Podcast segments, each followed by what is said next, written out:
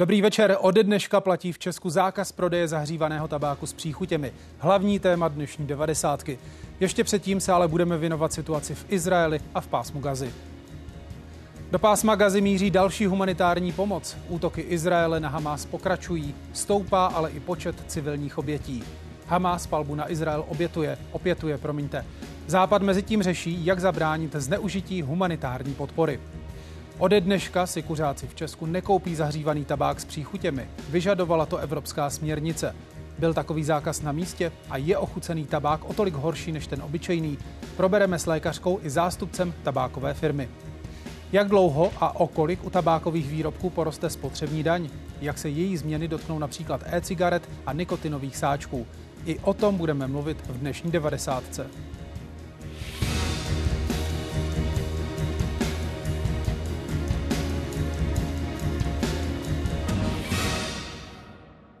Konflikt vyvolaný teroristickými útoky Hamásu nabírá na intenzitě. Izraelská armáda kromě náletu vyslala v noci do Gazy na menší mise i tanky a pěchotu.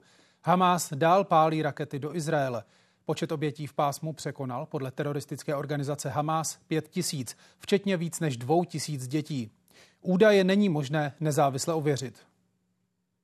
Auditorium Telavivské univerzity má 13 křesel. Ani ta nestačí pro portréty všech obětí teroristů z Hamásu ze 7. října. Rukojmí je podle nejnovějších informací 222. Ta jsou hlavní hnací silou izraelské armády. Během noci tankové a pěší síly podnikly razie do Gazy. Jde o výpady, které zabíjejí čety teroristů, kteří se připravují na příští fázi války. Tyto výpady jdou hluboko. Také nálety podle mluvčího zasáhly víc než 320 cílů ozbrojenců, včetně raketových odpališť, která Hamas umistuje vedle civilní infrastruktury a posílá z nich rakety do Izraele. Izraelská armáda poprvé nasadila přesnou střelu Iron Sting. I přes snahu o přesnost nálety v hustě obydlené Gaze zabíjejí. Za posledních 24 hodin při nich podle Hamásu zemřelo přes 430 palestinců, z toho víc než 180 dětí. Dospívající Dema na jejich pásma utekla se 16 příbuznými. Ve slibovaném bezpečí pak musela v Márnici identifikovat až na tři všechny ostatní, včetně rodičů a sedmi sourozenců. Nejdřív mě zavedli k matce, neukázali mi její obličej, ale poznala jsem ji podle bod. Podle OSN se palestinci nemají kam schovat. Bezdomova je téměř polovina obyvatel pásma. Je nouze o všechno. Od soboty výjíždí z Egypta denně kolem 20 kamionů s pomocí. Západ mluví o potřebě humanitární pauzy v bojích. Normální neválečných dobách jezdí do Gazy s pomocí každý den 100 nákladních aut. Je zřejmé, že 20 nestačí. Střed byl hlášen i ze západního břehu. Dva mladíci byli zabiti při izraelském zatýkání v palestinském uprchlickém táboře. A u hranice s Libanonem pokračuje evakuace kvůli útokům libanonského Hizbaláhu. Neutíkáme, jen teď odjíždíme, aby mohla armáda dělat svou práci. Severoizraelské hraniční pásmo od dopoledne halí temný kouř. Milada Migrátová, Česká televize. A pro čerstvé informace teď míříme za naším blízkovýchodním zpravodajem Davidem Borkem. Davide, přeju dobrý večer. Co tedy víme, jaké podrobnosti víme o těch pozemních výpadech v pásmu Gazy?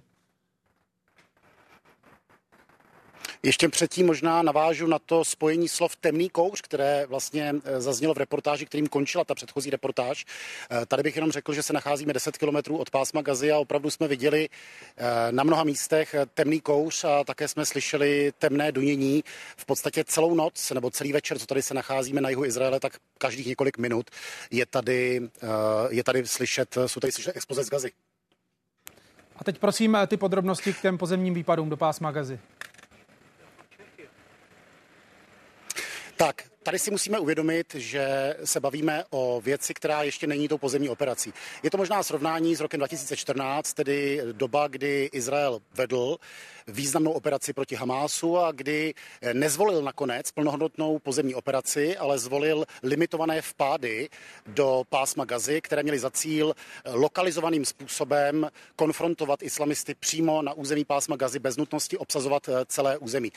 Čili tohle je něco ještě menšího než než v roce 2014. Není to plnohodnotná pozemní operace. Jsou to limitované vpády, často stovky metrů nebo jenom několik kilometrů do pásma gazy, které mají spíše charakter speciálních operací. V tomto případě eh, limitovaných nebo definovaných jako operace, které mají za cíl uh, osvobodit buď to rukojmí, nebo alespoň najít těla rukojmích, po případě uh, už jakýmsi průzkumem předběžným si typovat místa, ve kterých jsou na území gazy rozmístěny jednotky nebo ozbrojenci Hamásu a tak trochu připravovat dejme tomu, logistiku nebo spíš geografii eh, pro tu pozemní operaci.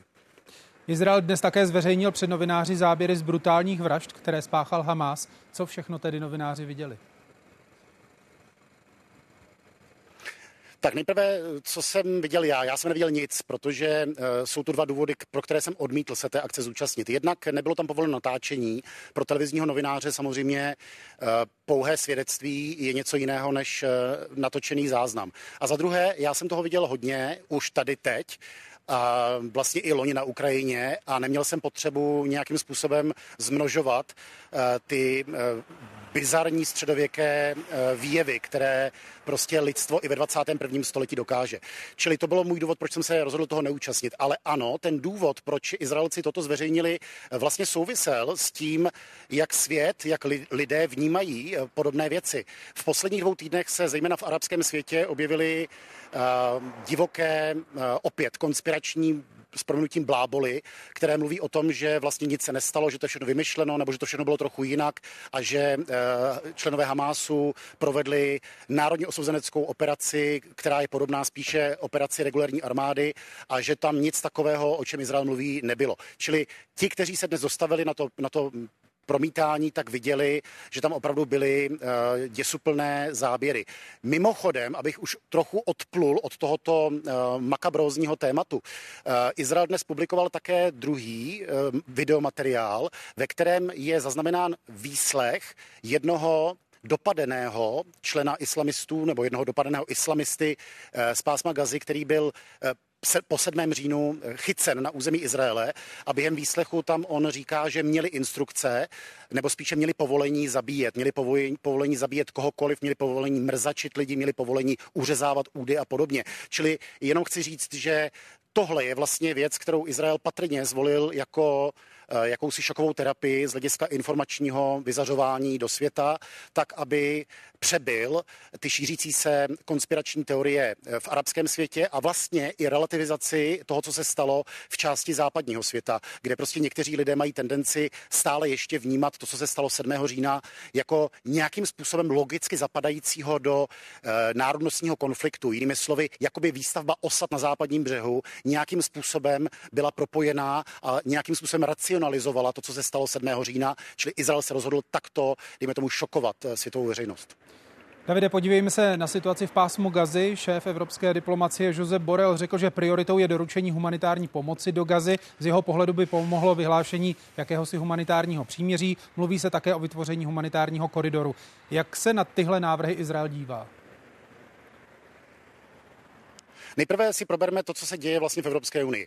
Evropská unie ani po Lisabonské smlouvě, která byla výrazným krokem k federalizaci, ačkoliv nepřiznané federalizaci Evropské unie, eh, tak nemá společnou zahraniční politiku. Stále platí, že zahraniční politika je kompetence, ve které národní státy si z velké části určují zahraniční politiku. Ale je tady jistá koordinace a Josep Borel, zejména on, ale z části jeho předchůdci, tak začali praktikovat eh, takovou metodu, kdy ačkoliv není konsenzus, ačkoliv 27 se neschodne na nějakém eh, zahraničně politickém kroku, tak Josep Borel vydává stanoviska eh, svým, svojí osobou, nebo skrz svoji osobu, jako stanoviska, která jsou pozicí jeho, potažmo tedy pozicí šéfa diplomacie Evropské unie. Toto je i ten případ. Eh, v Evropské unii není konsenzus na tom, jestli v tuto chvíli použít slovo humanitární příměří, jestli takovým způsobem akcentovat humanitární otázku v Gaze. Je tady evidentní nesoulad mezi na jednu stranu státy typu eh, Španělsko, Lucembursko, Slovinsko, které takovouto myšlenku podporují, zmíníme také Irsko. Eh, a na druhé straně stojí státy typu Německo nebo i Česká republika, které to odmítají. Izraelci to vnímají hořce. Ne, že by to byla hořkost, která by prostupovala veškeré jednání Izraelců a izraelských politiků, ale je pravdou, že když například Gal Hirsch, což je zmocněnec izraelské vlády pro rukojmí, jednal před několika dny s velvyslanci zemí Evropské unie, tak měl k ním mrazivý proslov, který byl přijat z rozpaky. V tom mrazivém proslovu v podstatě říkal, vy, myšleno některé země Evropské unie, jste nám 20 let a 30 let kázali o tom, že máme mít dvoustátní řešení, že palestinci nemají být okupováni, že se máme stahovat z uh, arabských území ve svaté zemi. Výsledkem je toto. Izrael dlouhodobě má kritický postoj k těm některým uh, unijním eh, postulátům, které přicházejí z Bruselu, ale také z Paříže, z Dublinu a z dalších eh, méně Izraeli nakloněných zemí. A Není to tady hořkost, která by prostupovala vším, co teď Izrael dělá. Opravdu teď má důležitější, urgentnější představy. Ale ano, v Izraeli to vnímáno jako svým způsobem e, pomílené, z několika důvodů pomílené stanovisko. Jednak tedy ryze takticky.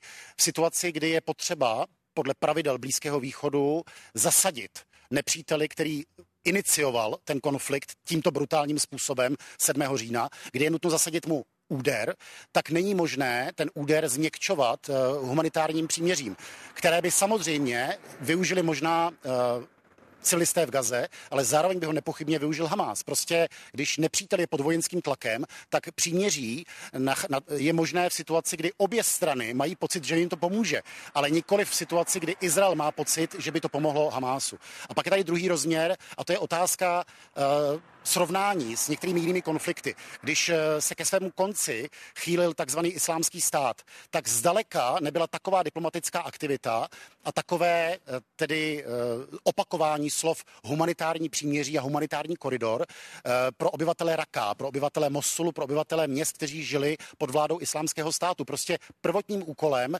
perspektivou Izraele, bylo tehdy porazit islámský stát, nyní je prvotním úkolem porazit Hamás a nikoliv ulehčovat Hamás Hamásu tím, že budeme mít humanitární příměří. A úplně poslední otázka je otázka palestinských civilistů.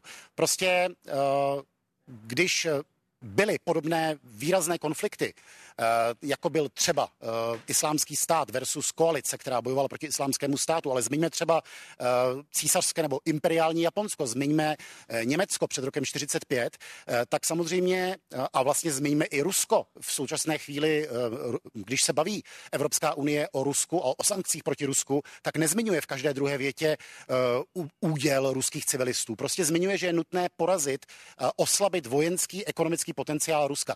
Podobně to vnímá Izrael a samozřejmě je tady jistá mimoběžnost mezi představami Izraele a podotýkám jenom některých uh, zemí uh, Evropské unie.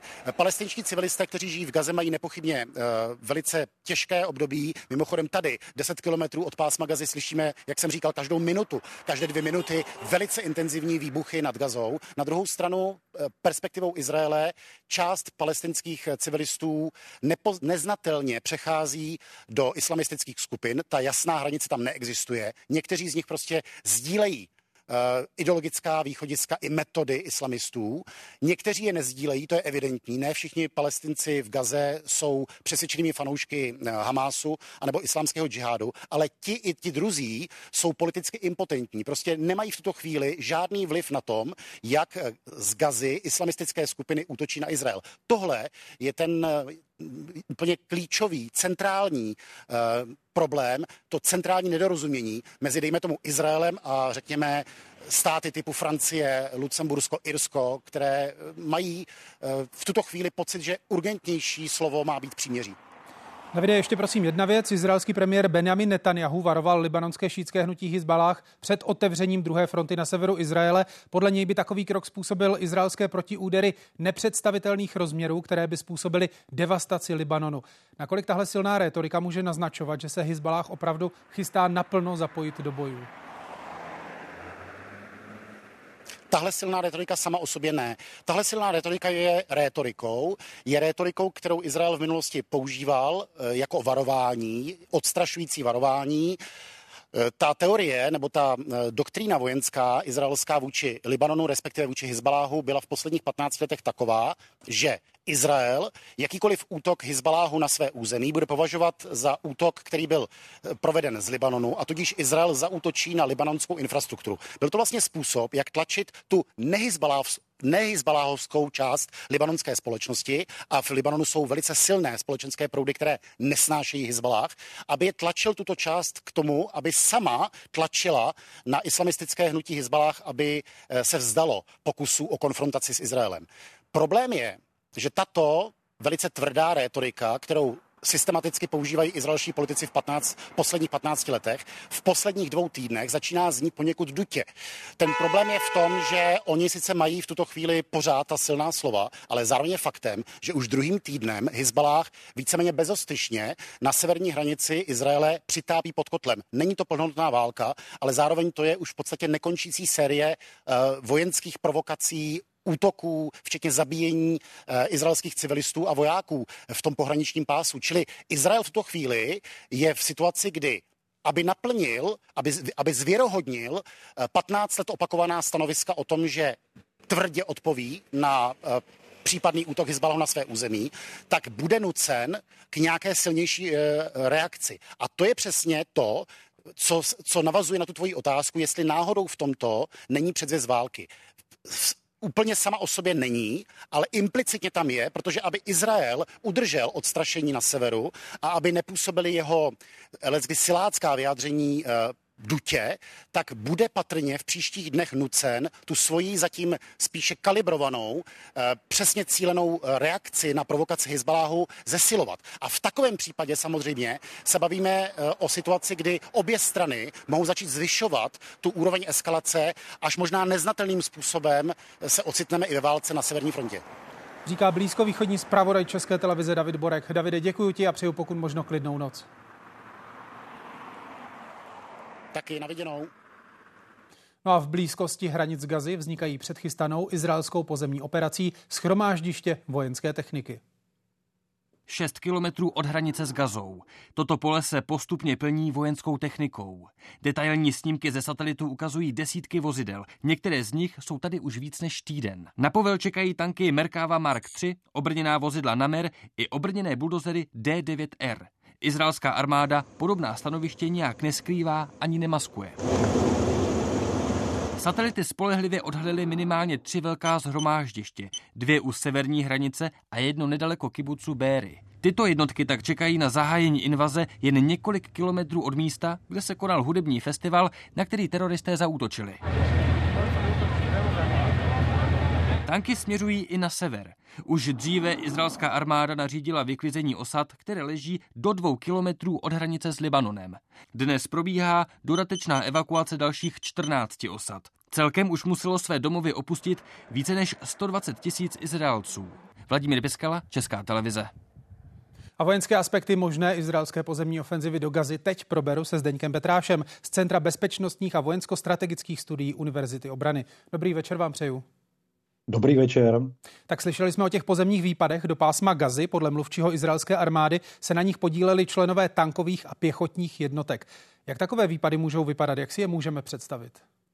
Tak eh, samozřejmě můžeme si je představit jako koordinovanou činnost, kdy eh, určité jednotky, menší či větší, eh, pronikají do pásma, do pásma Gazy, de facto do operačního území, kde, operuje, kde operují jednotky Hamas. Ale v tomto případě musíme si uvědomit, že pásmo Gazy je silně osídlenou oblastí a s, se silnou zástavou, s velkou infrastrukturou, s hustou infrastrukturou.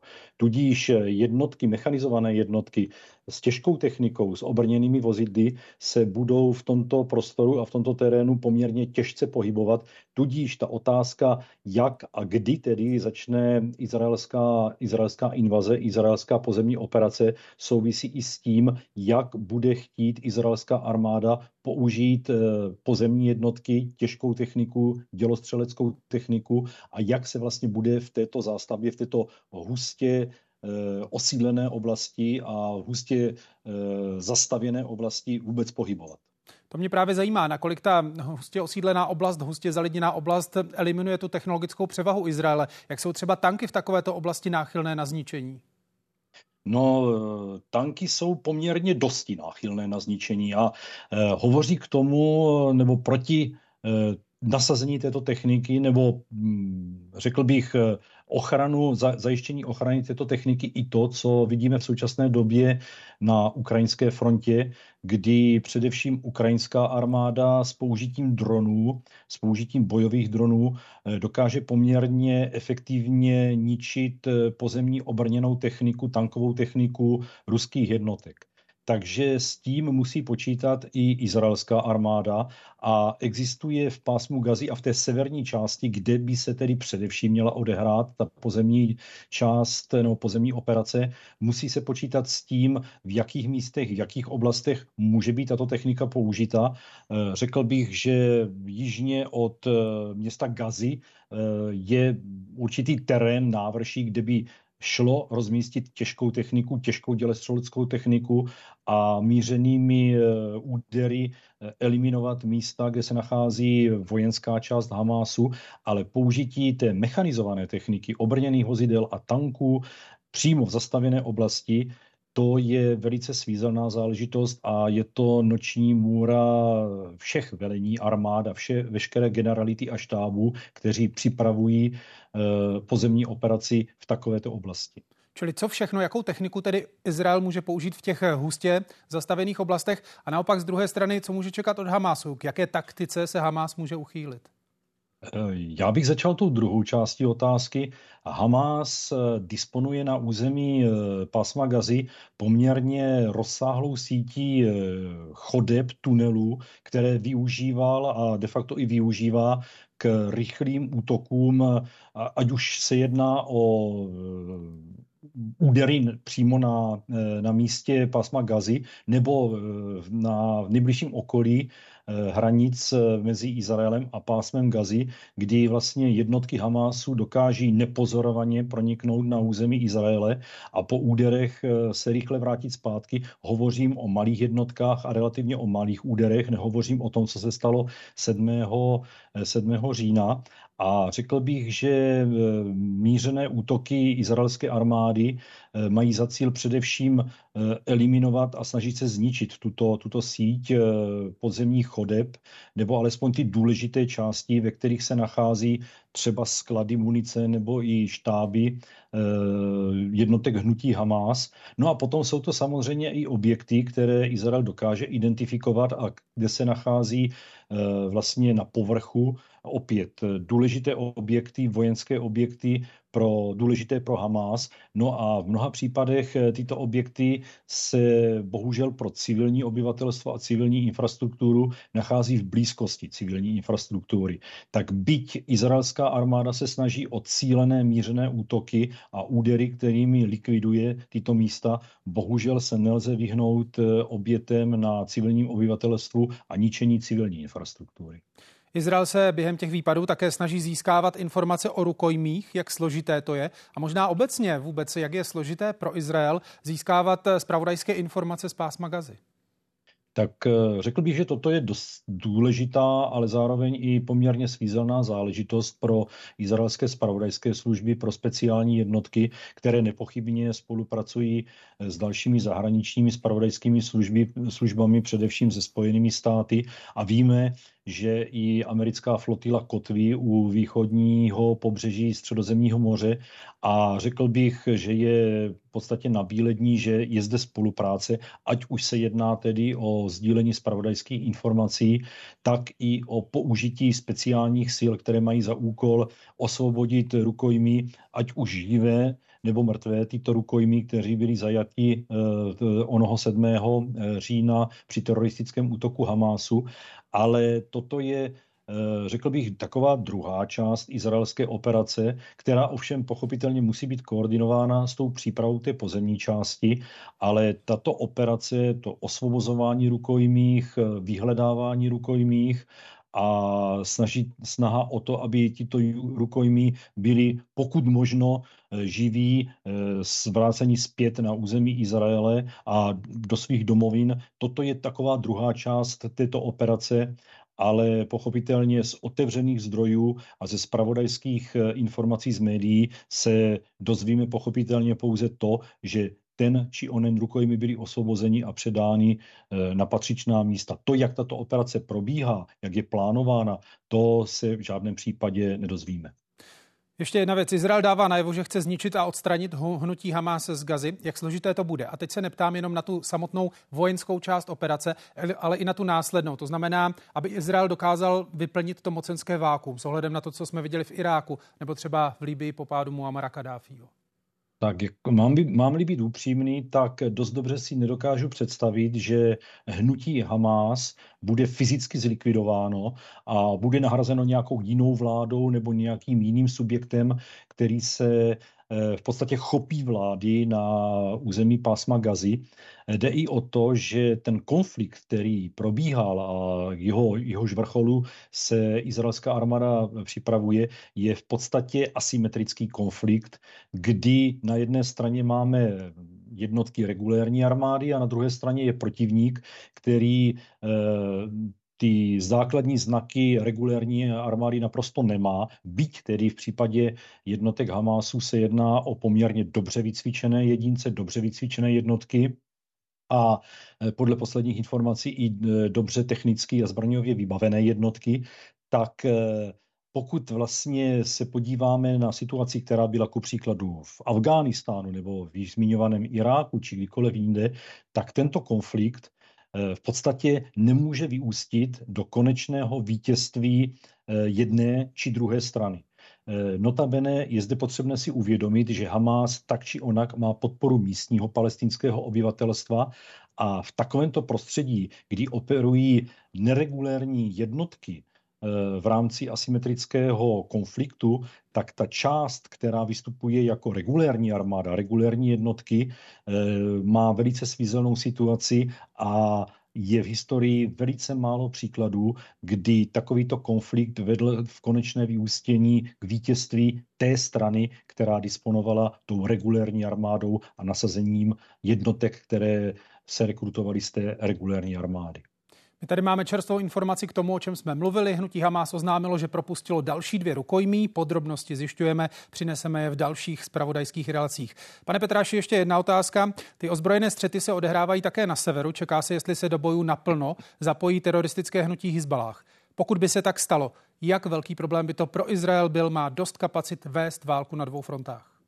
Eh, řekl bych, že pro Izrael bude dosti velký problém, pokud se otevřou, jak jste zmínil, dvě fronty, to znamená ta část, která se nachází v pásmu Gazy a pak eh, ta severní část, kde by Hezbalah mohl provádět útoky z libanonského území. Eh, řekl bych, že Nelze počítat s tím, že by se opakoval scénář šestidenní války z roku 1967, kdy proti Izraeli stály státy Egypt, Jordánsko, Sýrie, Libanon a kdy de facto geniálním tahem eh, izraelského armádního velení eh, dokázal Izrael vytlačit, nebo respektive ještě před zaháním samotného útoku proti Izraeli, de facto porazit eh, tyto, tyto armády, které se chystaly zaútočit na, na Izrael. V tomto případě i izraelské velení a politické vedení ví, že s něčím takovým se de facto nedá automaticky počítat a tudíž otevření dvou front a bojování nebo boje na dvou frontách v pásmu Gazy, eh, potom vlastně ta severní část, případně i eh, západní břeh Jordánu, by byl, nechci být, nechci malovat příliš čerta na zeď, ale bylo by to v podstatě na samotné, na samotné hraně existence izraelského státu. Izraelská armáda si nemůže dovolit něco takového a řekl bych, že se bude snažit eliminovat eh, Eh, to, co provádí Hezbalah na, na severu a bude se především soustředit na to, aby eliminoval maximálně nebo do značné míry Hamas a to, co nejrychleji a nejdříve. V každém případě, pokud hovoříme o hnutí Hezbalah a o hnutí Hamas, Nejedná se o nějaké dvě hnutí, které by spolu nějak maximálně spolupracovali a koordinovali činnost, ale v každém případě je potřebné vzít do úvahy, že obě dvě hnutí mají jeden cíl a to je likvidace izraelského státu a v tomto může být pro izraelskou armádu velký problém.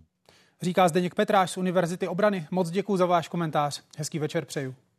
Děkuji za pozvání. na shledanou. O dodání humanitární pomoci do Izraele dnes jednali ministři zemí 27.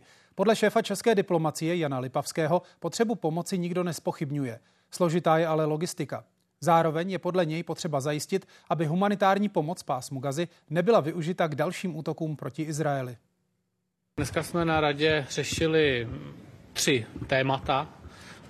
Izrael, Ukrajina a spolupráce eh, s Kaspickou oblastí. Eh, co se týče izraelsko-palestinského konfliktu, tak eh, tam zazněla pestrá paleta názorů a akcentů během té, během té debaty.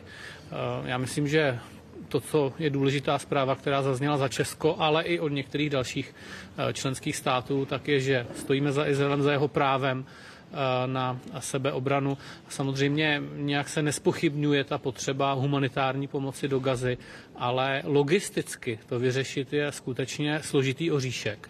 Není to jenom otázka Izraele, je potřeba také vnímat, že část té hranice ovládá Egypt a další otázka je, jakým způsobem ta humanitární pomoc tam má být tedy doručena, abychom věděli, že tím nepodporujeme další útoky proti Izraeli, protože to by prostě z logiky věci nedávalo smysl. Takže nemůžu říct, že by ta debata byla nutně konkluzivní v tom, že bychom se posunuli k nějakému výsledku. Na druhou stranu alespoň jako vznikl tedy obraz toho, jak si členské státy stojí, co zdůrazňují a jsem tedy, jsem tedy rád, že ta debata proběhla a určitě e, se nikdo, e, nikdo té debatě o humanitární, humanitární pomoci nebrání. To prostě nelze, nelze spochybnit.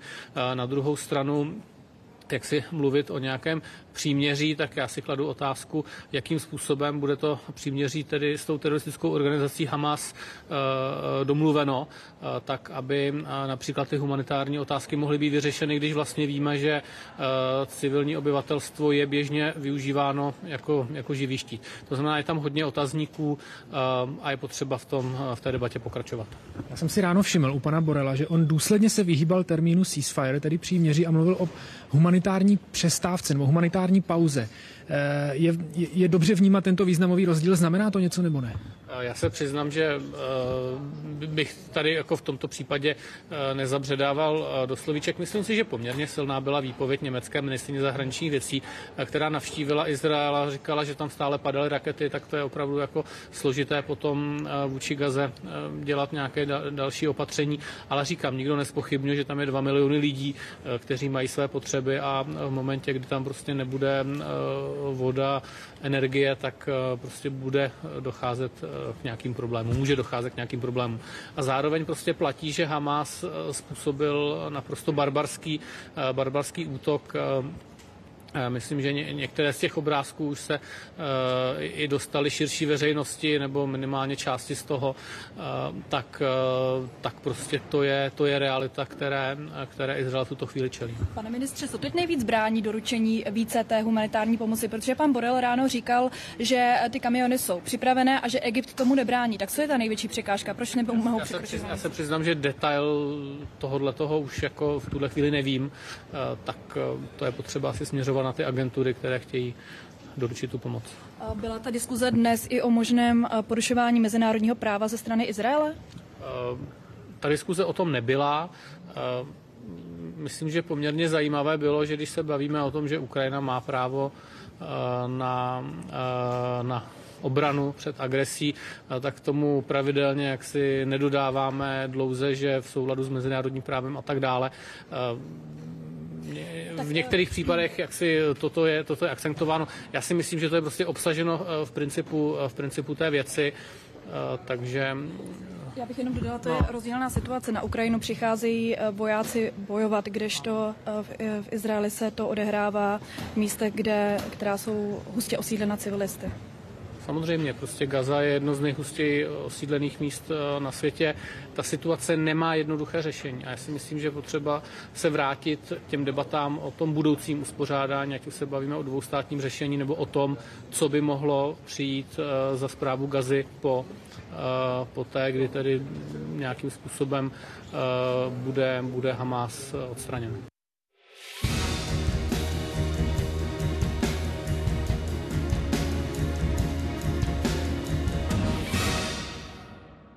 Ode dneška platí zákaz prodeje ochucených zahřívaných tabákových výrobků. Jejich omezení vyžaduje evropská legislativa. Jedním z hlavních důvodů zavedení zákazu je i stoupající popularita. Zároveň je někteří uživatelé chybně nepovažují za škodlivé. Stejně jako Česko, konec prodeje zavedlo i Německo. Naopak Polsko to plánuje později. Dřív kouřila klasické cigarety, na zahřívané nahrážky přišla před několika lety i kvůli svému zdraví. Vzhledem k tomu, že hodně sportuju, tak po, těch, eh, po tom nahřívaném tabáku můžu dělat cokoliv. Mám radši ty mentolové, dřív jsem kouřila ty práskací, takže ano, s příchutěmi. Ty ale už na pultech obchodů ode dneška nenajde, proto přemýšlí, že zásadně změní své návyky. Dokouřím všechny zásoby a přemýšlím spíš o tom, že přestanu kouřit. Stejně jako ona nahřívané tabákové výrobky řada lidí volí jako alternativu ke klasickým cigaretám. Právě jejich rostoucí popularita se stala jedním z důvodů, proč Evropská unie omezení prodeje zavedla. Není proskoumáno, jaký to má dopad na, na, na lidské zdraví, tak se přistoupí k tomu zákazu. Podle plicních lékařů má aerosol zahřívaného tabáku velmi podobné složení toxických látek jako cigaretový kouř, jen v jiném množství a obsahuje i ty prokazatelně rakovinotvorné. Nejvýznamnější riziko bude nejspíše rakovina plic, dále to může být třeba chronická obstrukční plicní nemoc, zhoršení astmatu a další. Zákaz zahřívaných tabákových výrobků ale podle některých adiktologů nebude mít velký vliv na zdraví populace. Většinou, když se bavíme o zkušenosti z jiných zemí, tak ta prohibice eh, neznamená to, že by ty lidé přestali kouřit. To znamená eh, pravděpodobně ten kýžený efekt toho, kdy se sníží vlastně prevalence kouření, ne, ne, se bohužel jako ne, nestane. Elektronických cigaret a nikotinových sáčků se omezení zatím nedotkne. Klára Burešová, Česká televize. A o zdravotních aspektech kouření teď podrobněji s Kamilou Zvolskou z Centra pro závislé na tabáku třetí interní kliniky, první lékařské fakulty Univerzity Karlovy a Všeobecné fakultní nemocnice Praha. Dobrý večer vám přeju. Dobrý večer. Tak jedním z hlavních důvodů zákazu prodeje zahřívaného tabáku je stoupající popularita těchto produktů, a to i mezi mladými lidmi. Z vaší zkušenosti, jak populární je, a zejména mezi mladými? K nám tedy do centra dochází lidé nad 18 let, takže můžeme hovořit jenom z těch spíš těch statistik a ty uvádějí, že to může být problém, že ten zahřívaný tabák s příchutěmi určitě lákal uh, uh, mladé lidi, kteří třeba neměli zkušenost vůbec uh, s kouřením. Takže určitě je dobře, že tenhle zákaz Česká republika přijala a je to právě z důvodu té ochrany Eh, ochrany eh, těch, kteří ještě nezačali kouřit, eh, aby nepřešli vlastně v milné představě, že se jedná o bezpečný produkt na zahřívaný tabák s příchutí. A je to i ochrana současných kuřáků, kteří by chtěli přestat kouřit nebo chtěli by snížit svoje zdravotní riziko a v milné představě sahnou po zahřívaném tabáku. Říkáte, že ta představa je milná. V čem konkrétně, jaké škodlivé látky obsahuje zahřívaný tabák? On je zahřívaný tabák často eh, prezentován eh, v jednom dechu, jako v, jednom, v jedné větě eh, v rámci harm reduction spolu s, s elektronickými cigaretami, což je tady velký, velký jako omyl, velká jako mis, misleading populace, bych tak řekla, protože, protože v tom zahřívaném tabáku je sice pravda, že řada látek je v koncentracích nižších než v, v kouři z klasických cigaret, ale asi polovina z těch látek naopak eh, byla nalezena ve vyšších koncentracích v porovnání s klasickými cigaretami. Takže eh, se udává, že ta rizika jsou blízká eh, kouření. My tady máme dotaz diváka, konkrétně Petr Miller se ptá, kuřáci jsou a budou, mě nevadí. Jsem sice nekuřák, ale pokud mi nefouknou obláček schválně do obličeje, tak ať si kouří. Je to jejich zdraví, tak proč jim neřest zakazovat? Ehm, my to nepojímáme tak, jako že něco zakazujeme. Je to prostě doporučení pro toho člověka, aby přestal kouřit, aby on sám pochopil, že eh, se poškozuje eh, tím, že užívá tabák v nejhorší možné formě a to je kouření, spalovaný tabák. Eh, takže eh, není to o zakazování. Eh, stát by měl chránit svoje obyvatele před tím, aby začali kouřit, což je takzvaná kontrola tabáku, v které tedy jsme poměrně slabí jako Česká republika a my jako lékaři se snažíme pomáhat eh, těm lidem, kteří eh, v současnosti kouří a těm, kteří chtějí přestat, tak eh, jim ukázat cestu jak, protože ta cesta je a dost o tom lidé neví, anebo pokud to ještě neví, že by měli přestat, tak jim to doporučit jednoznačně. Já se na to budu ptát za chvíli. Kromě klasických cigaret, dýmek nebo doutníků existují na trhu i další produkty. Třeba zahřívané cigarety používají stejně jako ty běžné tabák, ze kterého uvolňují nikotin.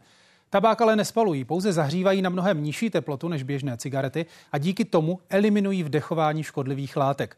V klasické cigaretě jich je víc než 4 tisíce, v zahřívaných jen pár desítek. Podle plicních lékařů má ale aerosol zahřívaného tabáku velmi podobné složení toxických látek jako cigaretový kouř a obsahuje i ty prokazatelně rakovinotvorné. Další variantou jsou elektronické cigarety, kterých se dá v dnešní době pořídit velké množství druhů. Jde vlastně o bateriová zařízení s nádržkou, která se naplňuje ochucenou kapalinou. Ta se při používání odpařuje, což uživateli umožňuje ji inhalovat. Tomu se říká vapování. Dají se sehnat různé druhy. S nikotinem i bez něj. Paní doktorko, pokud bychom srovnali zahřívaný tabák a e-cigarety, jaký je rozdíl v té škodlivosti? Je tam velký rozdíl, když si představíme, že ten zahřívaný tabák je podobný v tom riziku eh, klouření klasických cigaret, tak eh, to riziko je na jedné straně místnosti a uh, někde ten, ty, ty látky nebo ty produkty, které obsahují nikotin, jsou na druhém konci místnosti.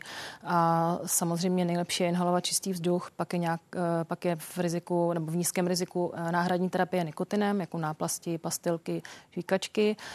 Pak jsou tam elektronické cigarety, po případě nikotinové sáčky. Takže se udává, že to eh, zdravotní riziko klesá asi o 95%, když člověk přejde z klasických cigaret na elektronické cigarety.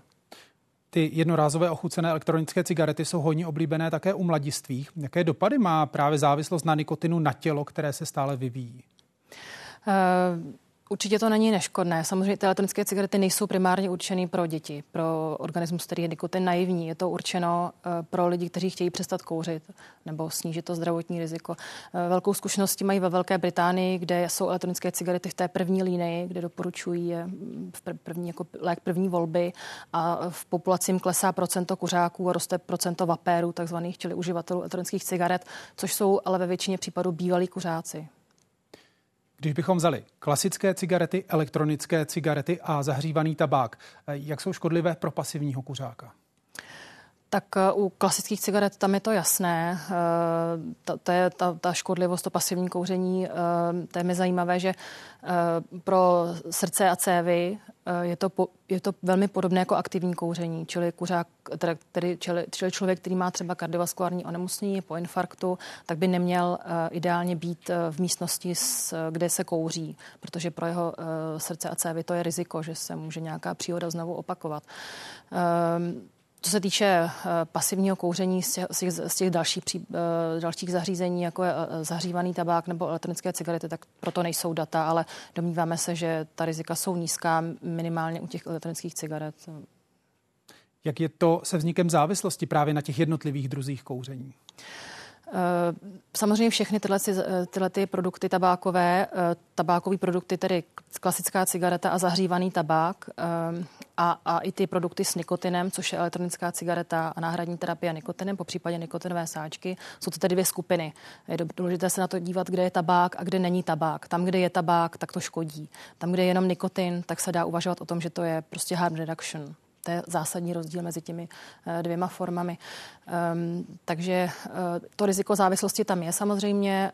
Um, my máme zkušenost s tím, že lidé, kteří přešli z klasických cigaret na zahřívaný tabák, tak uh, udávají, že ta závislost se pro, prohloubila mnohdy a že mají problém přestat kouřit, přestat užívat ten zahřívaný tabák, který jako, je to pro ně náročnější, než, přestat, než bylo přestat kouřit takže ta rizika tam jsou. Ale samozřejmě to riziko je i pro elektronické cigarety. Zkuste nám popsat, co se děje v lidském těle, když člověk kouří.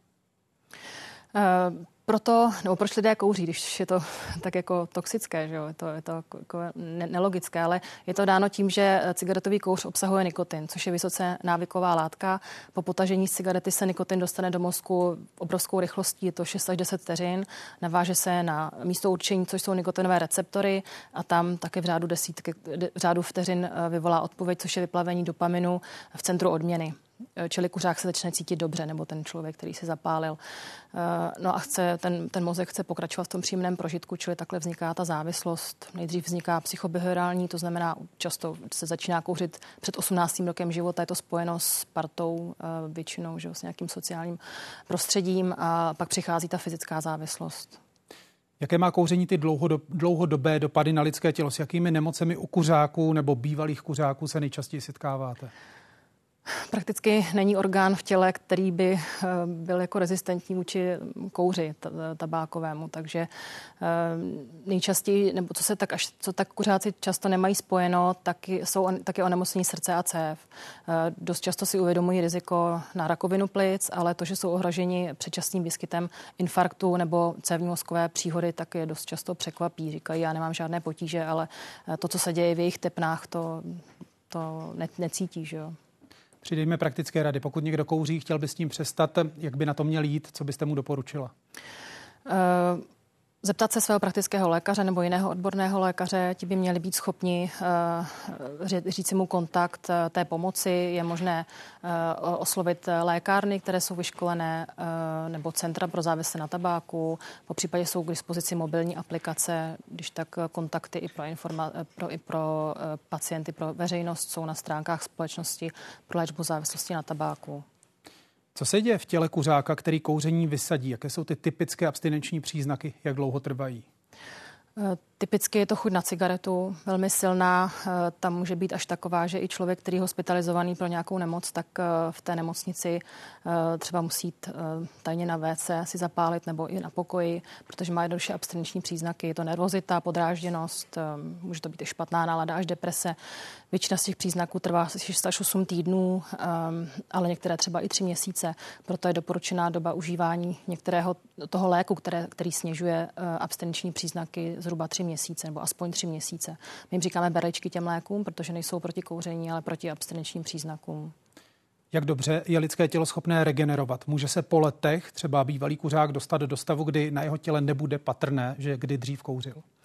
Eh, závisí na tom samozřejmě, v kolika letech přestane kouřit eh, a závisí na tom, na který eh, orgán, abych to tak řekla, se, se díváme. Nejpomaleji se regenerují plíce, ty toxiny, které se dostávají do plic, tak to trvá dlouho, ale třeba ta, to riziko pro srdce a cévy klesá v řádově už dnů, je, je patrný pokles a to, to bylo něco, co se vidělo potom, když vešel v platnost zákaz kouření ve vnitřních veřejných prostorech, že ubyly hospitalizace pro akutní infarkt myokardu z důsledku, důsledku pasivního kouření. Možná ještě ekonomický aspekt kouření má vliv na spotřebu tabáku, tabákových výrobků z vaší zkušenosti. Cena je to regulatorní prvek? Jasně, to je nejdůležitější.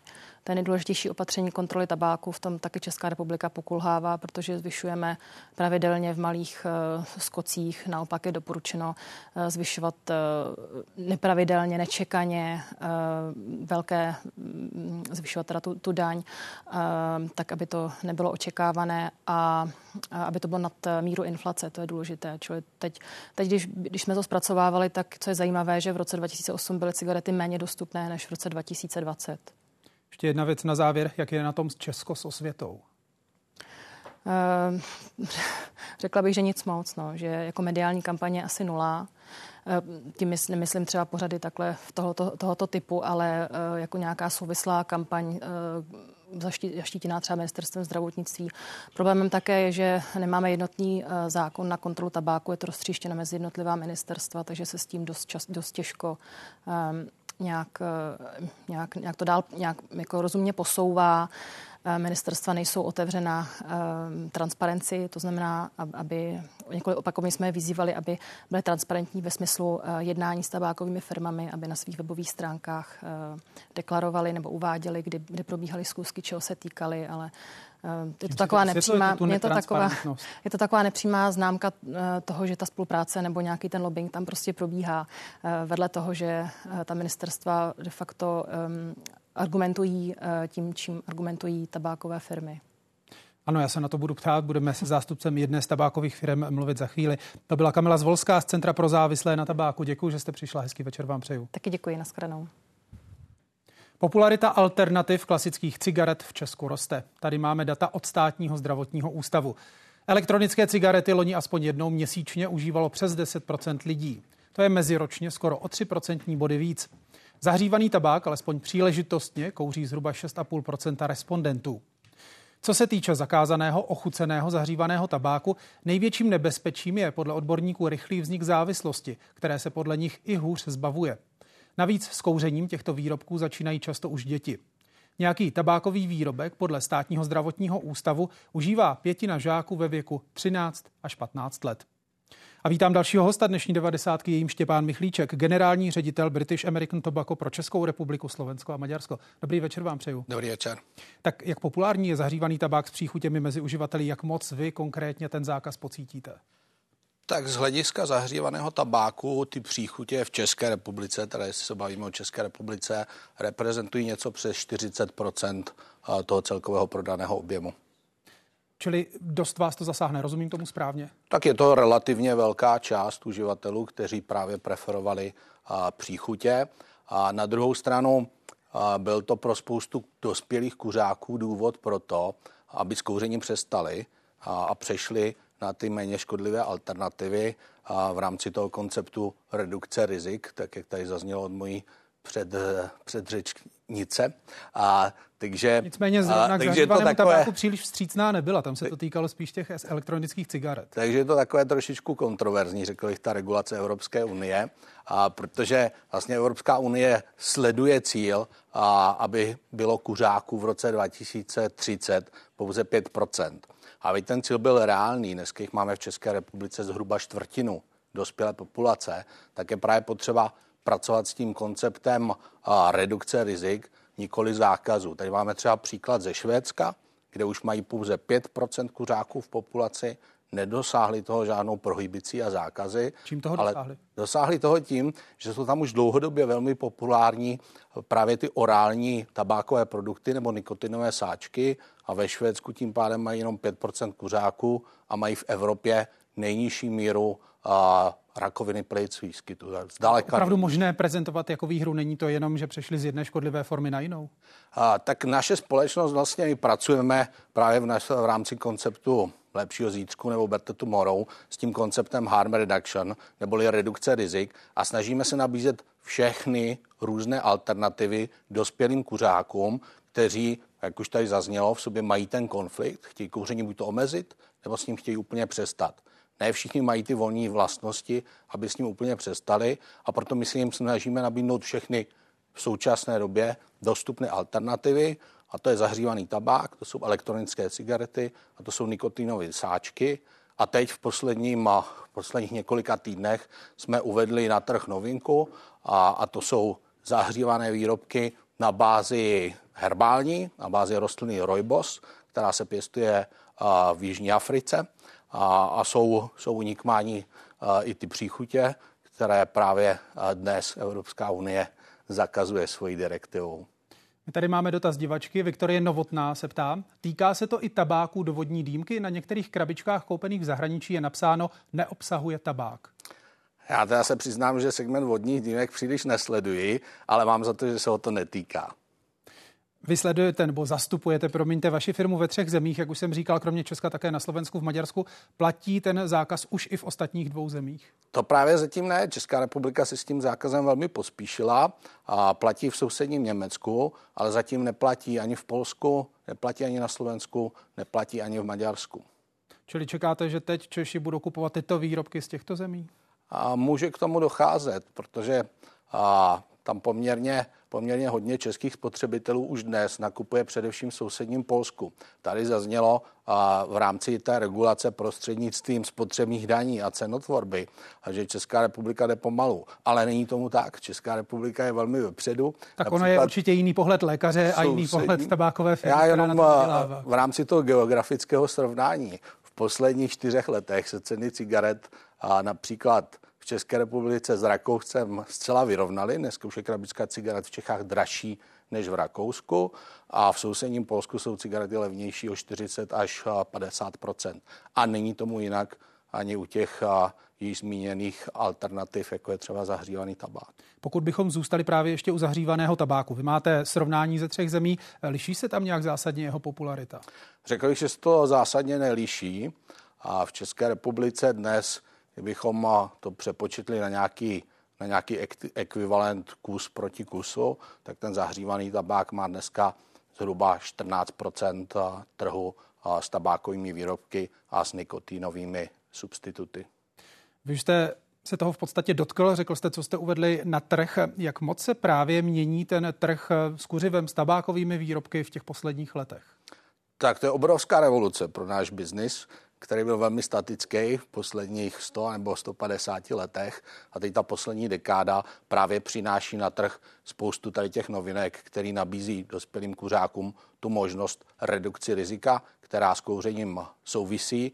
My do toho investujeme nemalé prostředky, ročně v přepočtu na české koruny je to zhruba 8,5 miliardy, tak aby jsme dál vyvíjeli a další a další platformy, aby jsme mohli nabídnout dospělým kuřákům, kterým se třeba nepodaří úplně přestat, tu možnost podstatně snížit riziko, které souvisí s užíváním nikotinu. V české pobočce vaší firmy v minulém roce vzrostl zisk o 147% na 215 promiňte, milionů korun. Díky čemu jste dosáhli takového růstu? Tak je to především díky těm novým kategoriím a daří se nám růst tržní podíl jak v zahřívaném tabáku, tak v elektronických cigaretách, kde jsme jedničkou u těch zavřených systémů a také nikotinových sáčků, kde jsme opět jasnou jedničkou, asi nebo říkat naše značky v rámci toho, abych nedělal reklamu. Já jsem slíbil v předchozím rozhovoru, že vám položím otázku na ten lobbying, čili můžete nám říct, do jaké míry, jak výrazně lobujete u českých ministerstev za své zájmy? Tak určitě se snažíme mít s autoritami dialog. Je to především ve dvou základních parametrech. Chceme, aby byla citlivá regulace právě na ty riziko redukující alternativy, což si myslím, že je v zájmu celé společnosti, je to i v zájmu vlády. Některá ministerstva toto už přijali do své agendy, tento koncept. A tady právě příliš nerozumím tomu novému zákazu, který právě přináší další regulaci na ty potenciálně riziko redukující alternativy.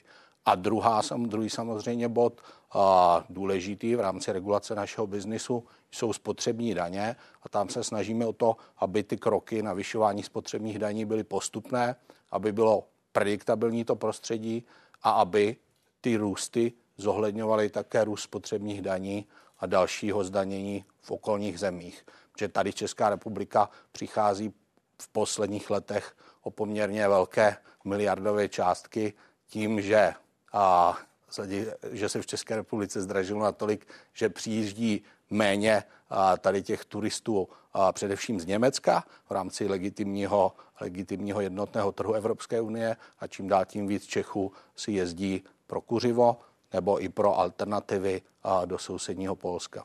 Ano, ty spotřební daně by měly postupně růst i v dalších letech. My o tom budeme za malou chvíli mluvit ještě podrobněji. Nicméně, eh, zajímá mě z vašeho pohledu, jak to podle vás ovlivní chování kuřáků? Teď máte na mysli ten nový zákaz? Ne, teď nebo... mám na mysli to, že porostou ty spotřební daně. Jestli budeme svědky, řekněme, těch přeshraničních nákupů, případně jestli kuřáci omezí kouření, přestanou kouřit. Tak ty přeshraniční nákupy tady už dneska jsou poměrně dramatické míře, takže tam neočekávám žádnou další zásadní dynamiku. A co se týká a, těch alternativ a klasických cigaret, tak oni už vlastně v rámci toho daňového balíčku, který prošel asi před deseti dny třetím čtením v poslanecké sněmovně, takže jestli bude schválen v té podobě, které je, tak tam se právě postupně zavádí zdanění i u těch alternativ, ale pořád si myslím, že k tomu vláda přistupuje relativně citlivě, takže kromě toho, že je tam ta výhoda pro spotřebitele a pro společnost v rámci redukce zdravotních dopadů a zdravotních rizik, tak je tam i ekonomická výhoda. Takže ten spotřebitel, když například nahradí cigarety jednak jedné zahřívaným tabákem, tak třeba ročně může ušetřit zhruba 8 tisíc korun ze svého rozpočtu. Říká Štěpán Michlíček, generální ředitel British American Tobacco pro Českou republiku, Slovensko a Maďarsko. Děkuji, že jste přišel. Hezký Děkuji večer, za pozvání. Hezký večer vám i divákům. Tabákové výrobky užívá v tuzemsku zhruba každý čtvrtý člověk. I přes omezení, jako je třeba zákaz kouření v restauracích, počet kuřáků klesá jen velmi pomalu. Nejškodlivější zůstávají podle odborníků klasické cigarety. Sama několik let kouřila, dnes kuřákům radí, jak přestat. S cigaretami začala v hospodě s kamarády. Dneska je výhoda, že se v restauracích nekouří, což určitě přispívá k tomu, že prevalence kouření klesá. Právě tam totiž podle lékařky Evy Králíkové lidé začínali, stejně jako ona, s kouřením nejčastěji. Nezapálí si tam od roku 2017. Novela protikuřáckého zákona tehdy vyvolala bouřlivé reakce. Dnes se už se s námi loučili, že už nepřijdou, že prostě bez cigarety si to mi představit, že by chodili na pivo. To je klasická hospoda kam to cigáro patří. Mně osobně to vadí, protože jsem kuřák, ale říkám, má to i své výhody Člověk při domů nesmrdí od kouře. Typický cigaretový odér si přitom lidé v minulosti domů nepřinášeli jen z restaurací. Běžně se kouřilo na pracovištích nebo třeba v hromadné dopravě. Cigareta dokreslovala dobovou atmosféru i na filmovém plátně. Ještě v 80. letech si mohli zapálit i pacienti nebo personál v nemocnicích. Všechno pořád? Všechno v pořádku, pane no, no. Já bych ho pustil. No, no, no. Postupem let obliba tabákových výrobků začala klesat. Prodávat víc cigaret nebo méně než například před dvěma lety? Já bych řekla, že to je méně podstatně. Po revoluci se pak poprvé začalo mluvit o regulaci reklamy, k nelibosti reklamních agentur i tabákových výrobců. Tvrdí, že zakázat reklamu na tabák a alkohol je nesmysl, zvlášť je-li povolena výroba a prodej. Jde prý o diskriminaci. Reklamy z veřejného prostoru postupně zmizely. Obaly cigaret doplnilo zdravotní varování s odstrašujícími fotografiemi. Závislý člověk si pořídí nikotin za každou cenu a v každé krabičce, to je zcela jasné. Eh, ale má to vliv na eh, děti a začínající a řekla bych, že je tam trochu edukace. Jenže na trhu se objevovaly a stále objevují novinky, lákavé hlavně pro mladé. Tyhle mentolový se víc eh, s tou poličkou prodávají u té mladší generace nebo u té střední generace. Tím, že to je takový jako zvláštní, že to je taková novinka, takže je to víc láká. Máte mentolový cigarety nějaký? Bohužel ode dneška prodej mentolových cigaret skončil. Mentol Eh, dráždí chladové receptory v krku a máte pocit, že vdechujete čistý chladný vzduch, ačkoliv pravý opak je pravdou. Přestat kouřit chce v Česku podle dat státního zdravotního ústavu třetina lidí. Pomoct může odborník nebo třeba mobilní aplikace. Kateřina Golasovská a Klára Ješnová, Česká televize. A nabídneme další úhle, úhel pohledu. Dalším hostem ve vysílání 90 je Roman Slavík, majitel trafiky a také bývalý místopředseda Českomoravského združení trafikantů. Dobrý večer vám přeju. Dobrý večer i vám. Tak co pro vás znamená ten dnešní zákaz? Jak moc to pocítíte na tržbách? Hele, pocítíme to hodně, protože vlastně díky tomu, že spousta kuřáků přechází na ten nahřívaný tabák, tak samozřejmě k tomu je vedlo i to, že mohli mít nějakou tu příchuť tam. Takže vlastně eh, to, je to, třeba to bylo ty ochucený, byly až 50% tržeb z těch nahřívaného tabáku. A ten nahřívaný tabák tvořil jak velkou část tržeb z toho celkového prodeje tabákových výrobků? V současné době my se už dostáváme možná na 15-20 eh, z tabákových výrobků. Ten zákaz neumožnil žádné přechodné období. Zůstaly vám nějaké zásoby, nebo jste se na to jako trafikant nějakým způsobem připravoval? Tak na to se nedalo vlastně jakoby připravit, protože vlastně pokud chcete ten krám udržet za chodu, tak musíte mít všechno co nejdíl. Že? No, tam zarážející pro mě je hlavně to, že vlastně vedlejší země jako Polsko, Maďarsko, tam ještě to můžou dál prodávat a u nás v Čechách se nemůže. Vlastně i ten stát se připravil o obrovský spotřební daně o DPH. Pro nás samozřejmě jakýkoliv přechod na kolcích, to znamená na cigaretách nebo teď zrovna na tom ochucených, nahřívaných uh, výrobcích, je prostě velká ztráta, protože to, co zbyde, je vlastně naše ztráta. My to nesmíme doprodat, státu jsme zaplatili spotřební daň, státu jsme zaplatili DPH a leží nám to na skladě jako na naše provozovny to třeba za všechny bude dělat řádně 100 tisíc. Z vaší zkušenosti, kdo kupuje nejčastěji zahřívaný tabák? Liší se nějak, řekněme, ta věková skladba? No tam, tam já právě vidím, já jsem úplně slyšel ten, ty rozhovory, které byly předtím, ale základně na ten nahřívaný tabák nepřichází ta nejmenší, ta nejmladší generace.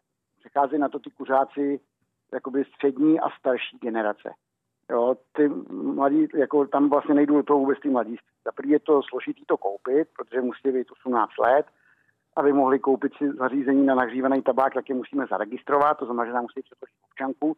A vlastně ta dostupnost toho nahřívaného tabáku přes ty zařízení je komplikovanější než u nějakých jednorázových nebo vapování. Pokud jde o tabákové výrobky, obecně liší se nějak ty preference, řekněme, té střední a starší generace oproti té mladší? Ta starší generace furt jede klasicky cigarety a ta mladší generace už hledá různý všechny takové ty chytávky elektronických cigaret, vapování a vlastně takový to, co je moderní. To je vlastně že jo, to, co se dá třeba ovládat telefonem, to, co jim je blížší. No. Vy provozujete trafiku, jak jsem říkal v úvodu obecně. Jak důležité jsou pro vás tabákové výrobky? Tím se ptám zároveň na ty trendy. Eh, čemu se, nebo co dnes prodávají trafiky? Jak rozšiřují sortiment, případně jak ho mění? Jaké jsou ty trendy? No, tak tam je to, teď to přichází vlastně na ty ochucené jednorázové elektronické cigarety, nebo likvidy, nebo to vapování, ale pořád ty cigarety jako klasický vlastně jsou pro tu trafiku nosní. Kvůli tomu tam ty lidi přijdou, kvůli tomu dokoupí jiné věci. Takže ten sortiment se posouvá do dalších doplňků, vody, čok, sladkosti, nevím, takovýhle věci, že noviny se skoro už vůbec neprodávají, cigarety klesají, základě ty trafiky se svojí maržovostí, která je neskutečně nízká, jakoby začíná mít problémy vůbec přežít. To mě právě zajímá, jak vidíte ty trendy do budoucna. Vy už jste zmínil, že klesají prodeje novin, teď se zakazuje zahřívaný tabák, čili co budou prodávat trafiky v budoucnu? Jak o tom přemýšlíte? No, to ukáže dva, tři roky to ukážou, ale v základě se už z toho může stát úplně klasická večerka, že jo, když to vemu jako větnamská, kdy bude úplně kompletní sortiment všeho všudy a vlastně už to ztrácí takový ten pocit toho trafikantství. My trafiky děláme od revoluce a prostě nechce se mi otvírat kam jako klasickou večerku. Říká majitel trafiky Roman Slavík. Děkuji, že jste byl hostem ve vysílání 90. Hezký večer vám přeju. Taky vám přeji hezký večer. Naschledanou. O zákazu zahřívaného tabáku s příchutěmi jsme dnes mluvili také s dalším pražským trafikantem. Věří, že omezení se na jeho tržbách neprojeví. K tomu může přispět i to, že někteří výrobci v reakci na změnu přicházejí s novými obdobnými produkty, které neobsahují tabák. Ty cigarety úplně zase tak na odbyt nejdou, aspoň teda tady na tom synkáči, takže pro nás to zase takový problém není. Ty nahřívané, myslím. Ano, ty nahřívané. No, takže si víte, že se to nějak nepromítne zásadně třeba do vašich tržeb nebo tak? Já si myslím, že ne. Ještě se tam, co se děje s těma zásobama, které jste nestihli prodat, to jako vyhodíte nebo? Ne, ne, přijel obchodní zástupce, vzal si vlastně starý ty cigarety, co, se, co končí a dal nám ty nový, co začínají vlastně. Ty, co se dají prodávat, ty alternativy. Ano. ano. Stát dlouhodobě na spotřební daní z tabákových výrobků vybírá mezi 50 a 60 miliardami korun ročně. Konkrétně loni to bylo zhruba 59,5 miliardy. Letos za první tři čtvrtletí už do státní pokladny přiteklo 41 miliard. Vládní konsolidační balíček, který v půlce října schválila sněmovna, obsahuje mimo jiné právě úpravy spotřebních daní. Ta z cigaret nebo z tabáku stoupne příští rok o 10% a v každém z následujících tří let pak o dalších 5 u zahřívaného tabáku má vzrůst o 15% každoročně až do roku 2027. Zavádí se také nová spotřební daň z náplní do e-cigaret a nikotinových sáčků. Je ale mírnější, než s čím počítal původní návrh. Právě daňovou problematiku rozebereme s mým dalším hostem, kterým je Martin Diviš, daňový expert ze společnosti PricewaterhouseCoopers. Dobrý večer vám přeju. Dobrý večer. Tak eh, my jsme to viděli, ty příjmy ze spotřební daně z tabáku každoročně až na výjimky v podstatě rostou, byť velmi mírně. Čím to podle vás je? Tak když se podíváme do statistik um, ministerstva zdravotnictví, uh, počet klasických kuřáků spíše klesá, ale zase nahrazují kuřáci, kteří začínají těmi novými, těmi novými formami. To znamená zahřívaný tabák nebo e-cigarety. Takže tam si, myslím, že ten, tam si myslím, že ten důvod není. Ten důvod je daleko víc eh, v růstu eh, těch spotřebních daní a stejně tak v růstu um, cen, pr- protože inflace se vlastně promítá pozitivně do výběru té daně, um, neboť uh, spotřební daň z cigaret je dvojsložková. Máme tam pevnou částku na každý kus cigarety a máme tam procentní částku z hodnoty uh, konečné, konečné cigarety pro konečného spotřebitele. Jak moc se v posledních letech zvýšilo zdanění tabákových výrobků? Ten nárůst tam je, je tam markantní. Um, v roce 2019 to bylo 27% eh, z té konečné ceny. Eh, k tomu se přičítalo eh, zhruba koruna 50 za cigaretu. V současné době je to 30%, 2 koruny k cigaretě a ten, ten nárůst je tam potom plánovaný až na 2 koruny 50 za jeden kus té cigarety, takže ten nárůst tam je. A když odhlédneme od cigaret a vezmeme ty jiné formy kouření, to znamená e-cigarety nebo zahřívaný tabák, tam se to zdaňování v posledních letech vyvíjelo nějakým způsobem? Tam se to zvedalo taky samozřejmě, protože to byly nové formy, takže na začátku nebylo zdaněný ničím. V současné době ten konsolidační balíček počítá s tím, že tam ten nárůst bude a bude i markantnější než, než u těch klasických cigaret. Já se na to budu ptát a zajímá mě právě, do jaké míry z vašeho pohledu má právě výše ceny ten regulatorní charakter. Já si myslím, a i ty studie to podporují, že pokud je někdo klasický kuřák, tak ta cena na něj až takový vliv nemá. Spíš se ty studie domnívají, že bude mít odstrašující případ pro ty nové kuřáky tak, aby s klasickou cigaretou nezačalo, nezačali, ale naopak, možná je to přivede k, té, k tomu zahři, k té zahřívané formě anebo k něčemu jinému. Jak je na tom zdanění tabákových výrobků ve srovnání s jinými neřestmi, to znamená s alkoholem nebo třeba slazenými nápoji, přistupuje k ním stát stejně? Um, tady je těžké to srovnání, protože samozřejmě, jak můžeme porovnat vykouřenou krabičku s vypitou lahví vína um, nebo piva, čehokoliv jiného. cigarety asi jsou jsou z pohledu státu Um, nějakým, nějakou formou zla a tudíž je zdaňuje. U alkoholu ten princip je úplně stejný. Tam samozřejmě zdaňujeme tvrdý alkohol podle procenta uh, toho alkoholu, který v něm je a není to málo a i v rámci Evropské unie jsme tak jakoby v průměru. Um, na druhou stranu um, všichni jsme slyšeli diskuzi ohledně tichého vína, uh, proč uh, na něj máme výjimku a nezdaňujeme. Tam by stát určitě mohl, ale je to samozřejmě o, o diskuzi, o politické vůli tohle to udělat. Jestli jestli to má nebo nemá podporující charakter pro naše vinaře. O tom asi diskutovat úplně nechci, ale třeba ten cukr je poměrně zajímavý. Ehm, v Čechách ehm, žádná daň z cukru není, nic takového neznáme. Na druhou stranu třeba Maďarsko v nedávné době v roce 2011 zavedlo daň z cukru, respektive ze škodlivých eh, produktů, eh, ať už to jsou nápoje, anebo, ehm, anebo eh, potraviny a v roce 2022 eh, rozšířilo i ten, eh, i ten okruh eh, toho zboží, který vlastně té dani podléhá. Je to něco, co si každý stát může udělat. Maďarsko prošlo i diskuzí na, v Evropské unii o tom, jestli to může nebo nemůže. Prošlo jim to, takže není to věc, kterou bychom možná v budoucnu nemohli vidět v Čechách, ale samozřejmě politická diskuze o tom nějaká bude muset být. Ještě možná doplním, není to jenom Maďarsko, je to zhruba 7-8 států v Evropě, eh, které nějakou takovou daň mají. My už jsme to zmiňovali v úvodu. V příštích letech by se spotřební daň na tabákové výrobky měla dál zvyšovat. Možná to ještě prosím rozveďte. Co je tedy v plánu? Eh, krom toho, eh, že budeme zdaňovat víc klasické cigarety, tak ten systém bude, že by se mělo zdanit cokoliv, co může to kouření nahradit, ať už jsou to, um, ať už jsou to žvíkačky, ať už jsou to sáčky s nikotinem, ať už je to tabák do dýmek, cokoliv, co prostě může nahrazovat, tak se bude zdaňovat. A podle informací ministerstva se snažili ten přepočet udělat tak, aby jakoby ekvivalent jedné vykouřené cigarety byl zdaněn všude v těch, v těch alternativách, které, které kdo si může zvolit. Jak je na tom Česká republika, pokud vezmeme úroveň zdanění tabáku a alkoholu ve srovnání s okolními zeměmi?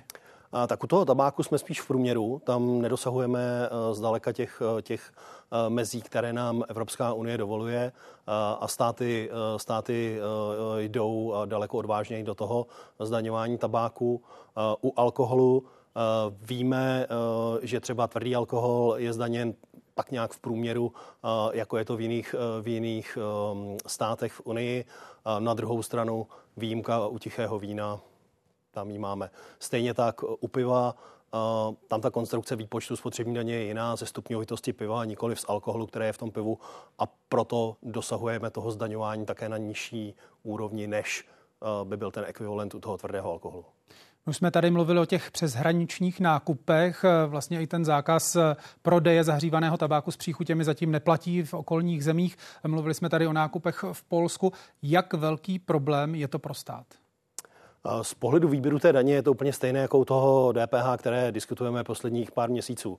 To znamená, kdo může a má to blízko do toho Polska, tak si tam určitě dojede a bude si nakupovat. Jsou samozřejmě regulace, maximálně můžu převážet, tuším, dva kartony cigaret, takže má to svoje limity. Na druhou stranu dá se to na té týdenní bázi určitě dělat a tím pádem ten český státní rozpočet bude o nějaké příjmy přicházet. My jsme tady slyšeli od zástupce právě tabákové firmy, že český stát přichází o ty příjmy. Eh, jak velké to jsou částky? O, o čem se bavíme? Uh, to je asi těžký říct, to se nedá podle mě kvantifikovat. Dá se to alespoň řádově? Uh, ne, netrofnul bych si. To byl daňový expert z PricewaterhouseCoopers Martin Diviš. Moc vám děkuji, že jste byl hostem dnešní 90. Hezký večer vám přeju. Díky moc, hezký večer. Z dnešní devadesátky je to všechno, teď už je na řadě Horizont ČT24. Já vám děkuji za pozornost a přeju hezký večer.